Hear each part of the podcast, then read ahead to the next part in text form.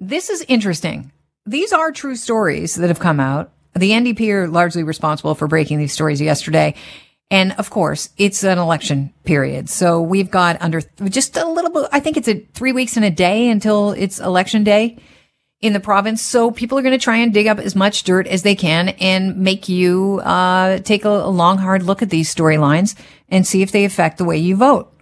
One of them is about Stephen Lecce when he was a, a frat boy in Western and the fact that he participated in something called a slave auction.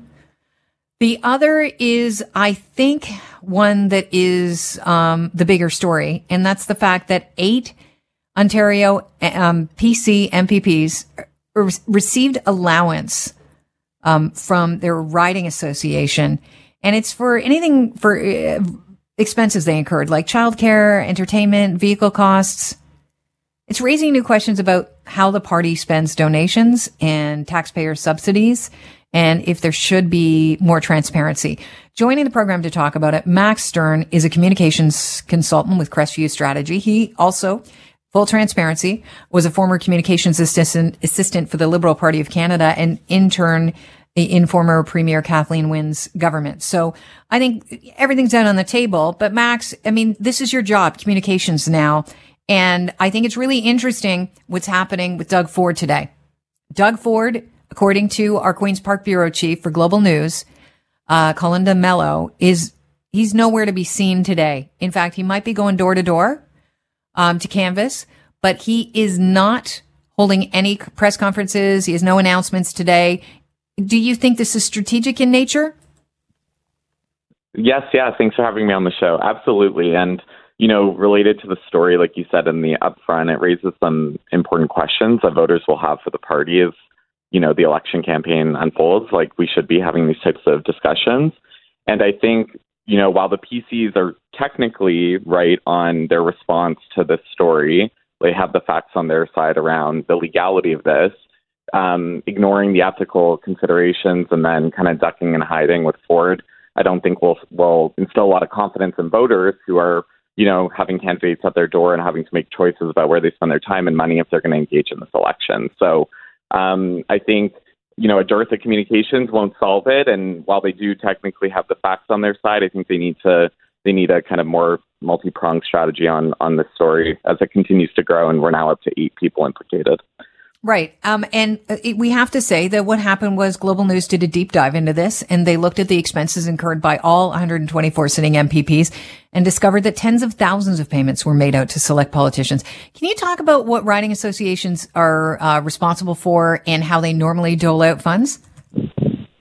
For sure. Yeah. Riding associations support their local candidates. So, um, they would have their own boards and they would help um, the nomination processes for their candidates.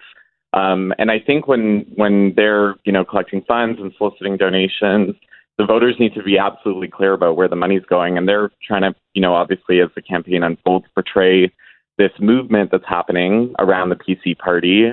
Um, and every kind of story like this you know, casts a little bit of doubt where these, you know, voters or partisans that they're trying to encourage or inspire to get involved um, start to go, is this money about a larger movement, about conservative principles, about, you know, the party of yes, or is there some sort of self interest involved? And when there's that doubt, um, it becomes harder and harder to get people engaged and your message starts to get undercut. So you get put in a, a more difficult position um, so I think that's kind of the principal concern that that this story really underlines. It's not illegal.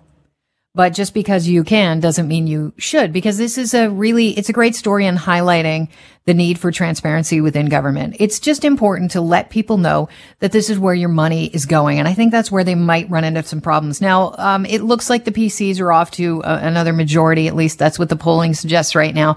I don't know how much traction this is going to get this story, but when it comes to this story or the Stephen Lecce story, I feel like this is the one that people might be scrutinizing more because I don't know about you um, but I think the Stephen Lecce story is people are looking at it as in uh, with the eyes of this was 16 years ago. He was in a fraternity. It was for charity, and um, it, it, it, you know, I think it it looks like the NDP are digging for things right now. W- what are your thoughts on that storyline and how much it'll affect the election? Well, to your to your point, I think this is absolutely about politics because, as you said, the initial story around the MPP allowance came through from NDP opposition research, a normal practice through campaigns to kind of derail the message of the day of of a party, so they're forced to answer instead of tell their proactive story. And I think you can tell that because from stories I'm reading around when the NDP released that, they didn't actually have a clear plan about how they would change rules so that this wouldn't be the case. They were just raising the ethical considerations. So mm-hmm. Um, this isn't a new thing that has happened with the these PC MPPs. Uh, MPPs. Um, some of these, I think, expenses go back um, to the beginning of their term in 2018. Um, so what you know, as a voter, someone watching this campaign, you start to ask, why now? Why is this story coming forward? Um, I think what doesn't help them is that it's growing. The NDP put out one. They might have known it's more. There's nothing, you know, the story has legs. It's, it's extending beyond just like that one day news cycle. Reporters are now looking into it. Um, and the PC and the uh, NDP and Liberals have the facts on their side because they've confirmed that none of their MPPs have done the same thing. So there's no should, hypocrisy here. The, um, should, let me ask you this, because uh, the the NDP are, are, calling for them to pay their. Um, actually, it's not the NDP. I, I apologize. A Global News questioned the PC party on if they're going to pay back the cash. Um, do you think they they that we will see MPPs saying, "Oh, okay, I'm going to pay back this money because it it actually was used for expenses"? Do you think we'll see that? Well, it's a good question, and and to your point earlier, when you look at the different responses between the, the Minister Lecce story and this one, Minister Lecce put up a a, um, a statement last night t- taking ownership and kind of you know responding quickly to when it when it unfolded the same day. This one, you know, you kind of see the PC party kind of um, trying to, you know, stick to to their facts of the story that this is legal, and I don't think that's sufficient. You know, like I think the average voter would say that there's kind of a stink to this in terms of um, campaign financing and or you know just the nature of elections and donations and things like that. So um, yeah, it'll be interesting to see you know how this plays out over the few days. But it's clear they've picked picked a you know a lane in terms of how they're going to respond, and at this point, they they might have to live live with it and kind of hope things go away. Well, you know, the old saying goes, you know, if you point a finger, there's three pointed back at you. The Toronto Star is running a story today that a listener just sent me a link to. And they say that between uh, 2011 and 2014, the Ontario NDP paid $43,585.98 in clothing expenses for Andrea Horwath, but filed them under travel, office supplies, and advertising expenses.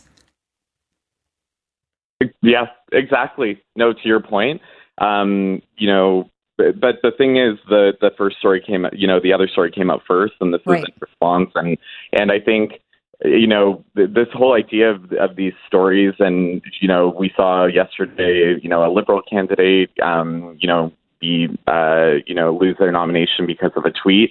Like this is the fodder that we get to see through the through these campaigns, and the real question is who's setting the the agenda every morning and who's setting the the priority.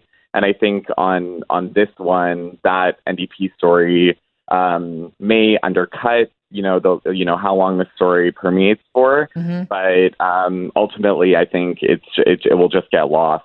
Um, uh, and I mean, it's a good it's a good uh, way of trying to mitigate the you know the issue that that was raised because you can go, you know, hey, look at, you know, look in the mirror. You're, you know, yeah. you're doing a, a similar type of thing. But ultimately, I think the first at the gate kind of gets the gets the prize. Well, Max, I want to thank you for your time today. It's been interesting talking about this with you. Have yourself a fantastic afternoon. You too. Thanks for Cheers. having me on. Max Stern is a communications consultant with Crestview Strategy.